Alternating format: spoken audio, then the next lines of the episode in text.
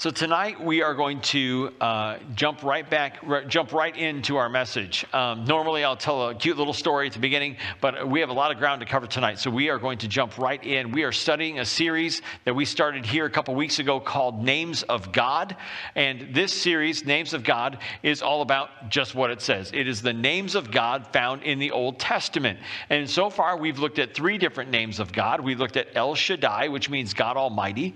We looked at Yahweh, which is the the personal name of God. And last week we talked about Yahweh Rapha, which means God, the Lord is my healer. The Lord is my healer. And so we talked last week about how God heals us from our diseases. He heals us from our heartache. He heals us from pain. He heals our broken bodies. He heals our broken relationships. He heals our broken minds. And He can heal, even heal our broken souls. Tonight we're going to look at another name of God uh, as we continue in this series. Uh, and this name is Yahweh Yireh. And maybe you've heard it before as Jehovah Jireh. That's kind of a Latinized version of it. Uh, but in the Hebrew, it's Yahweh Yireh. And so tonight we're going to talk about exactly what those two words mean together and what it means for us in our lives today. How God is our provider. And so uh, I'm going to set the stage for you. Uh, normally, in the past few weeks, we've jumped around the Old Testament looking at different places that different names of God were used. Tonight we're going to be in one central location. And so if you brought a Bible, uh, turn to Genesis chapter 22. If you didn't bring a Bible, it's okay. You can use one on your phone, like a Bible app, like Bible Gateway or YouVersion. Or we have our own app here at GFCC. If you're watching online, you can tune into, uh, you can turn to the app on your phone. If you go to your phone and go to your app store, whether it's the Google Play Store or the iTunes Store, you can download our app uh, by searching for GFCC. We'll also put all the verses on the screen, on, on your screen at home.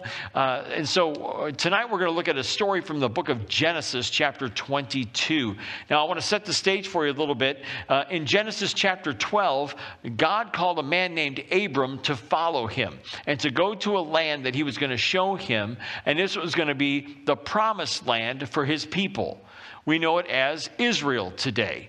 Uh, but this was the promised land. It was the land of Canaan. It was the land where God told Abram to go and establish his people. Now, God promised Abram that he would have a myriad of descendants. His descendants would be as many as the sand on the seashore, the stars in the sky, he said.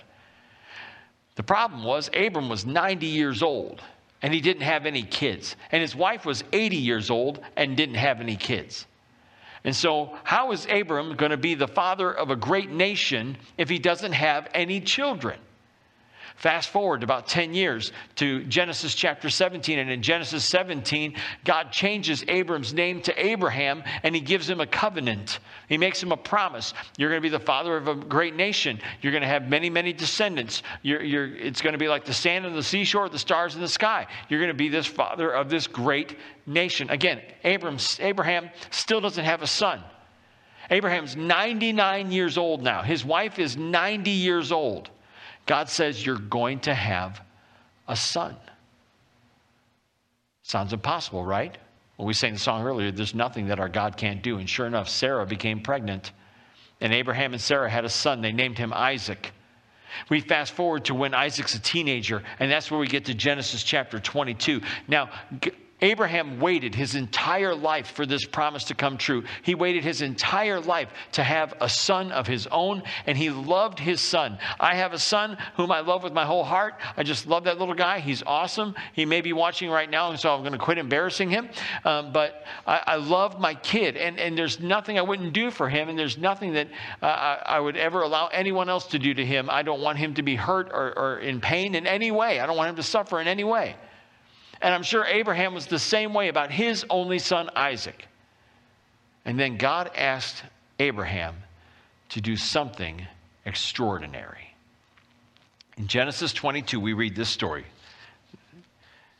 Sometime later, God tested Abraham. This is Abraham. He's testing Abraham's faith. Abraham, do you really believe what you say, say you believe? He said to him, Abraham, here I am, he replied. Then God said, Take your son, your only son, whom you love, Isaac, and go to the region of Moriah. Sacrifice him there as a burnt offering on a mountain. I will show you. Take your son, your only son, whom you love, Isaac. And I want you to take him to this mountain. I'm going to show you where the mountain is. And I want you to sacrifice him there. Basically, I want you to kill your only son. How would you respond? Is that really the voice of God? Who's playing a trick on me? Someone joking around here? No, it was God. Verse 3. Early the next morning, Abraham got up and loaded his donkey. Now, notice this. It's early the next morning, it's early the next day. Abraham doesn't even like stop. He doesn't even pause to think. He's not like, I need a few days, God. I need, a, I need some time to think about this. He just gets up and obey, obeys God, does exactly what God tells him to do. This tells me that Isaac is probably a teenager. Maybe 15 years old, smart aleck kid, you know. God doesn't want you to take and kill your son. And Abraham's like, okay, let's go. All right, let's go. Let's, let's get this moving. I heard him mouthing off to his mother earlier. I'm ready to go says he took with him two of his servants and his son Isaac. When he had cut enough wood for the burnt offering, he set out for the place God had told him about. On the third day, Abraham looked up and saw the place in the distance.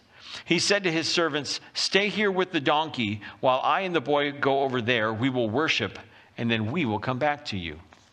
I can't imagine what's going through Abraham's mind. Again, this is his son whom he loves. This is his only son. This is the promise, the promised son who was going to be the, his descendant uh, among many descendants. What is God asking him to do? Why is God asking him to do this? And I, I, I can't imagine with every chop of the axe on the wood how much it, it must have just broken his heart to have to think about doing this horrible thing that he didn't really want to do as he's chopping the wood, as he's loading the wood on the donkey, as he's grabbing his servants and saying, Come on, we got to go. And then it's a three day journey, three days of walking with his son by his side, three days of, of, of a journey, and the whole time thinking about, I don't know that I can go through with this.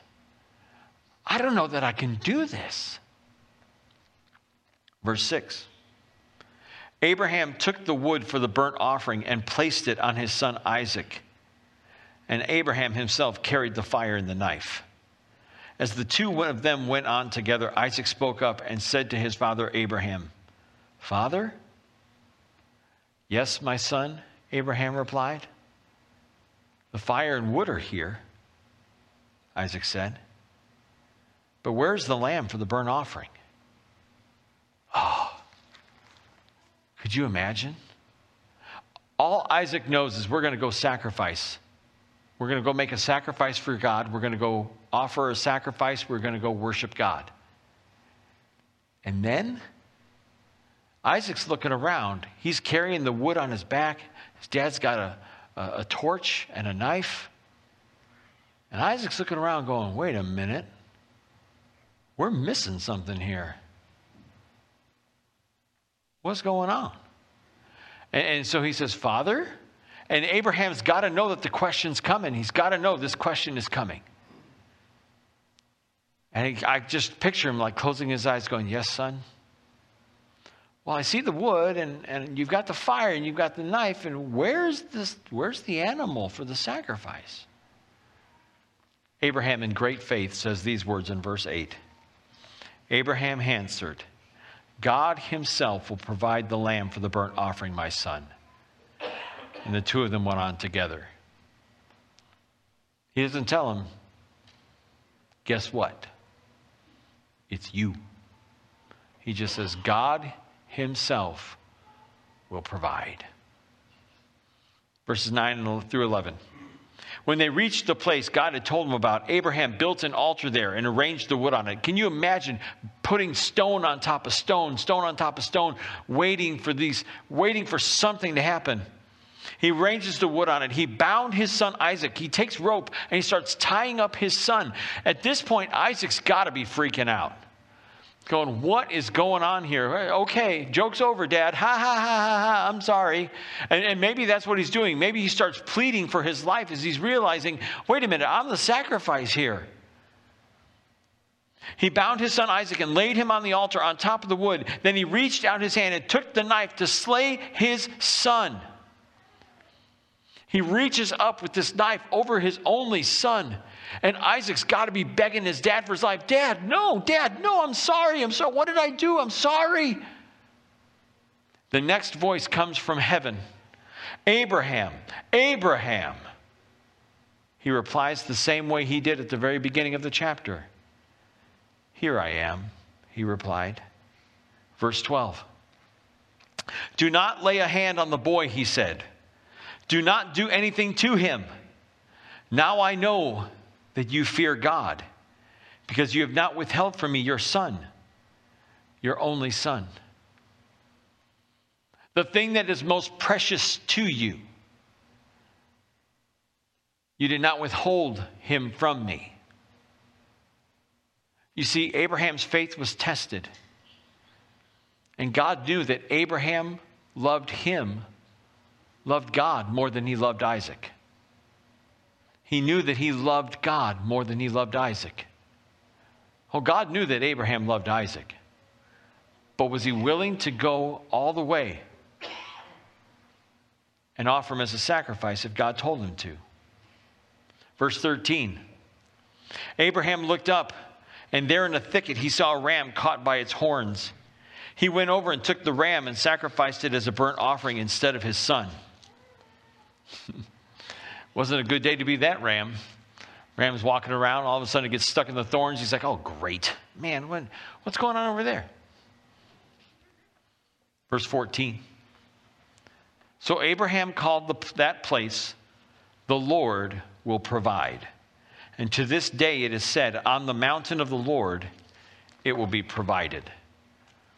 That verse right there, part of the verse where it says, the Lord will provide, that is the words Yahweh Yireh. Yahweh Yireh. And what it literally means is the Lord who sees. The Lord who sees ahead. You see, God told Abraham to go and sacrifice his son which must have been incredibly painful and difficult and hard. But God was testing Abraham's faith, and Abraham passed the test. But God knew before Abraham ever left, before Abraham ever went up on that mountain, before Abraham ever lifted the sword, the, the dagger, before Abraham ever did any of that, God knew right where that ram was. And God knew exactly how he was going to provide. Was Abraham going to do what he said? because God had it all figured out. The Lord saw what was ahead. The Lord sees. The Lord will provide. We'll talk more about that in just a second. Let me close out this chapter, this passage, by looking at verses 15 through 18. The angel of the Lord called to Abraham from heaven a second time and said, I swear by myself, declares the Lord, that because you have done this and have not withheld your son, your only son, I will surely bless you and make your descendants as numerous as the stars in the sky and as the sand on the seashore. Your descendants will take possession of the cities of their enemies, and through your offspring, all nations on earth will be blessed. Why?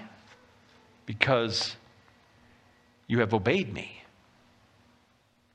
It's one thing to say, I believe, but it's another thing to put feet to your faith. It's another thing to step out in faith and obey. Now, there are two takeaways from this story that I want to share with you real quick. The first is this Yahweh Yireh sees your need. Will you trust him? Yahweh Yireh sees your need. Do you trust him? Like Abraham trusted him. Because Abraham trusted God to provide.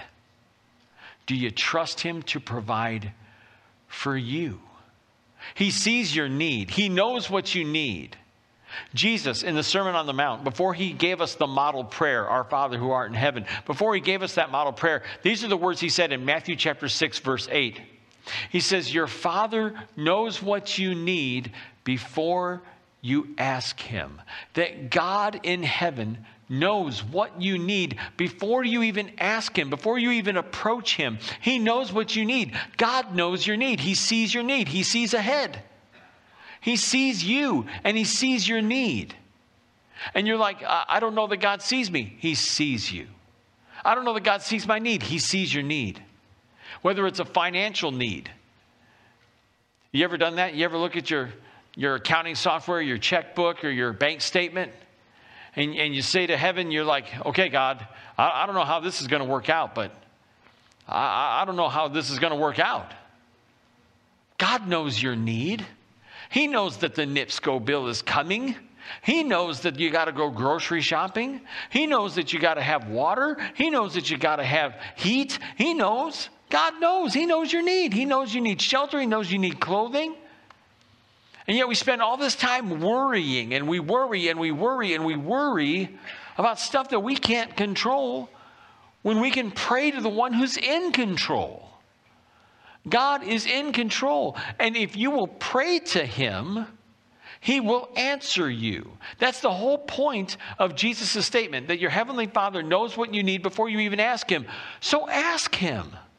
When was the last time you prayed for God to provide for your needs? When was the last time you prayed? Some of you may, are like, I was praying the whole way here. My wife was driving, I was scared for my life. It's not what I mean. It's not what I mean at all. What I mean is when was the last time you prayed for God to provide? When was the last time you prayed? See, too often we look at prayer like it's a, a last resort instead of the first option. We look at prayer like it's the last resort instead of the first option. Prayer needs to be our first option. Prayer needs to be the thing that we go, oh, you know what? I got a problem. I got a need. I got a situation. I got a circumstance that I can't deal with, that I can't control. I got to pray about it. It should be the first thing. It should become uh, almost like a reflex. You know how when you go to the doctor and he takes a little hammer and he hits you right in the knee and your leg fly, flies up? It's a reflex. We should have a reflex within us that when something comes along that we can't understand or that we can't control or that we can't do anything about, our reflex needs to be hit our knees and pray about our needs. And, and I've had people tell me before, I don't like praying for my needs. I don't like praying for myself. I feel so selfish. Jesus said, Your Heavenly Father knows what you need before you even ask Him. He knows your needs, so just ask Him. He doesn't think you're selfish when you pray. When, when your kids come up to you and say, I'm hungry, can I have something to eat? Do you think they're being selfish? No. Like my kid's hungry, I got to feed him. I'm a parent, that's what I do. Your kid's not being selfish because they're hungry. Your kid's not being selfish because they have a need. They have a need. And you, as a good parent, as a good father, as a good mom, you want to fill that need. God's the same way. He's a good father, and He loves you, and He wants to provide for your needs. So let Him. Pray. Ask God to provide for your needs. I don't care what the need is. You feel lonely. Lord, I need companionship. Pray. God, I'm scared about my finances. I don't know if we're going to have enough money at the end of the month to buy groceries. Pray. God, I'm, I'm worried about my parents. My parents are sick. Pray. God, I'm worried about my friends. I got friends who've got COVID. Pray. Prayer should never be the last resort, it should always be our first option. So pray about your needs. Remember, Yahweh, Yahweh Yireh sees your need. Do you trust him? And you show that you trust him when you pray. Second takeaway is this Yahweh Yireh will provide all you need. Will you obey him? Because what did Abraham do? He obeyed God, he obeyed him. And he says, Because you have obeyed me, I will fulfill all these promises to you. Because your faith was working in conjunction with your obedience. Faith and obedience go hand in hand. Trust and obedience. When I was growing up, one of my dad's favorite hymns when we were growing up in church was Trust and Obey. The song Trust and Obey. And trust and obedience go hand in hand. And Yahweh Yireh will provide all you need. Will you obey him? The Bible promises, God's word promises. Book of Philippians, chapter 4, verse 19 says this says, My God will meet all your needs according to the riches of his glory in Christ Jesus. How many needs will God meet? All. God will meet all your needs. Because he can, because he's God. He will meet all your needs. If it's a, an emotional need, God, I need comfort. I need peace. Oh, friends, wouldn't peace be great about right now? Like real inner peace. Pray about it. Pray for peace in your heart, in your soul. Pray for peace from God. Pray for peace in your mind. My God will meet all your needs. Comfort. You're mourning, you're grieving, you're hurting, you're in pain. You've got friends who are sick, you've, got, you've lost loved ones recently. And you got hurt, you got pain. God will comfort you. Pray and ask God to comfort you by His Holy Spirit. Financial needs. My God will meet all your needs according to the riches of His glory in Christ Jesus. Pray and ask God to provide for the financial needs that you have. Your uh, uh, relational needs. You know, with your spouse or with your uh, significant other, and, and, you're not seeing eye to eye, things are falling apart, there's, there's friction going on. Pray and ask God to mend your relationships. He can do it. There's nothing that our God can't do. The question is not just believing that God will answer all your prayers and provide for all your needs, will you obey Him? In the book of James, James was the brother of Jesus and he was a leader in the church of Jerusalem. And he wrote a letter to the church there at Jerusalem. And this is what he said in James chapter 2, verses 22 and 23. He said, You see that his faith, he's talking about Abraham here, his faith and his actions were working together. And his faith was made complete by what he did. And the scripture was fulfilled that says Abraham believed God and it was credited to him as righteousness, and he was called God's friend. Now, I don't know what kind of friend asks you to sacrifice your only son, but that's not my place to judge. It says that his faith and his deeds, his faith and his actions, his faith and his obedience were working together, they were working in conjunction.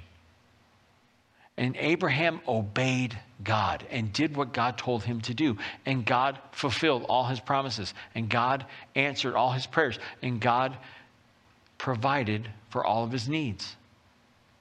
And the same is true for you. The same is true for me. That if we will not just say that we believe God, but that we will show that we believe God, that we will put our feet to our faith, that we will trust Him and obey Him, God will provide for all of our needs,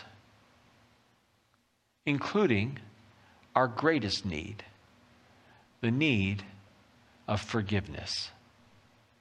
See, there's an interesting twist to this story that I didn't tell you about before, but I want to share it with you now. The region of Moriah in Israel is where Jerusalem is. And the mountain on which Abraham was believed to have sacrificed, was going to sacrifice Isaac, the place where this all took place is where the temple was built in Jerusalem. And just a little bit away from that place, on the mountain, is where Jesus was crucified. It all took place on this mountain where Abraham was going to sacrifice Isaac, where they built the temple, and where Jesus died for your sins and mine. What, did, what does it say in Genesis? On the hill, on the mountain, it will be provided and it was provided when Jesus died. Forgiveness for every sin you've ever committed, for every sin you ever will commit. A relationship with God remade, renewed, restored. On the hill of the Lord, on the mountain of the Lord, it will be provided. And Jesus, much like Isaac, what did, what did Isaac have to do? He had to carry the instrument of his own execution. And Jesus did the exact same thing. He carried the wood on his back on which he would be crucified. He carried the cross to the place of crucifixion. And he died so that we could be forgiven, so that we could live. And, it, and if you will put your faith and trust in Jesus Christ, if you will believe in him as the Son of God, the Savior of the world, if you will repent from your sins, that means to have a change of heart, a change of attitude toward God, a change of mind, and say, I don't want to live for sin anymore. I want to live for God now. If you will acknowledge your faith and you will confess your faith by by publicly confessing Jesus as Savior and Lord. And if you will get baptized, God is going to wash away all your sins. He's going to cleanse you from all your sins. He's going to take all your sins away. And the Bible says He will remove them as far from you as far as the east is from the west. That's a long way. And you'll never, you'll never bear the guilt and shame of your sin ever again. That God will forgive you for everything you've ever done, everything you ever will do, and He will take you to heaven to live with him forever and ever and ever. You see, Yahweh Yireh is the Lord who sees. And he sees you right now, right where you are. He sees you in this place. He sees you at home watching online. He sees you, he knows you, and he knows your need. Yahweh Yireh, the Lord will provide and He will provide for you.